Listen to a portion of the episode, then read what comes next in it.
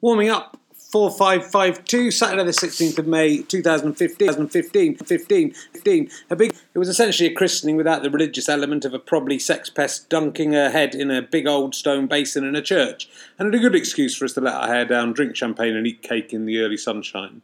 Early summer sunshine. Phoebe was dressed in a smart blue dress brought to her by her great Auntie Margaret. It had a little blue rosette attached, which made her look like a prospective Tory candidate. I'm disappointed by my daughter's political allegiance, though children like to side with the winners, but I have to accept that she may not take make the same life choices as me. I gave the speech to give her name, though it wasn't really clear what was expected of me. Plus, I was already quite drunk by this point. I started by saying, by the power invested in me by my obvious sexual fecundity, which is probably a first for a naming ceremony, and you wouldn't hear from any vicar, however accurate that might be, and gave a short speech welcoming Phoebe to the world, whilst giving a nod to the family members we've lost in the last year or so.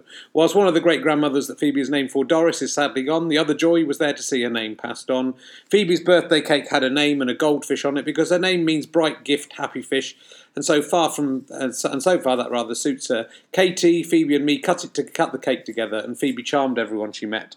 She's a lot more sociable than her dad. I was pretty exhausted, but it was a great afternoon with Phoebe meeting more of her family for the first time and reacquainting herself with the ones she'd met. I particularly enjoyed seeing her with her two female cousins, Emily and Sarah, my brother and sister's daughters, all of them the granddaughters of my mum and dad, but all very different people. Even though they're all grown up now, the next generation cousins are very close to each other, and I know they will be there for each other in the future. Emily commented that she wouldn't be able to take Phoebe out for a drink until she was really old, though I pointed out she'd still be six years younger than me at that point, and she agreed that that would be very old. We got a bit drunk in the sunshine. And I almost fell asleep a few times, but I managed to stay up until 9:30 p.m.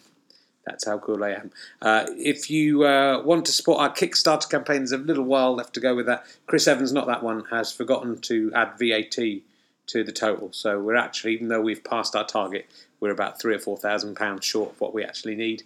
We'll cover it if you don't, but if you uh, haven't yet given any money to that pod, uh, the Kickstarter campaign, it'd be great if you would go and bung us a tenner or something to help. Because Chris Evans is a fucking idiot. That's the problem. Not that one. Not the one from Captain America. The one from Wales. He's a fucking idiot. Anyway, uh, and come and see me on tour. I am in Taunton and uh, Swindon the week I am recording this on Friday and Saturday. So hopefully, if you're in those areas, you can come and see us. All details, Rich James.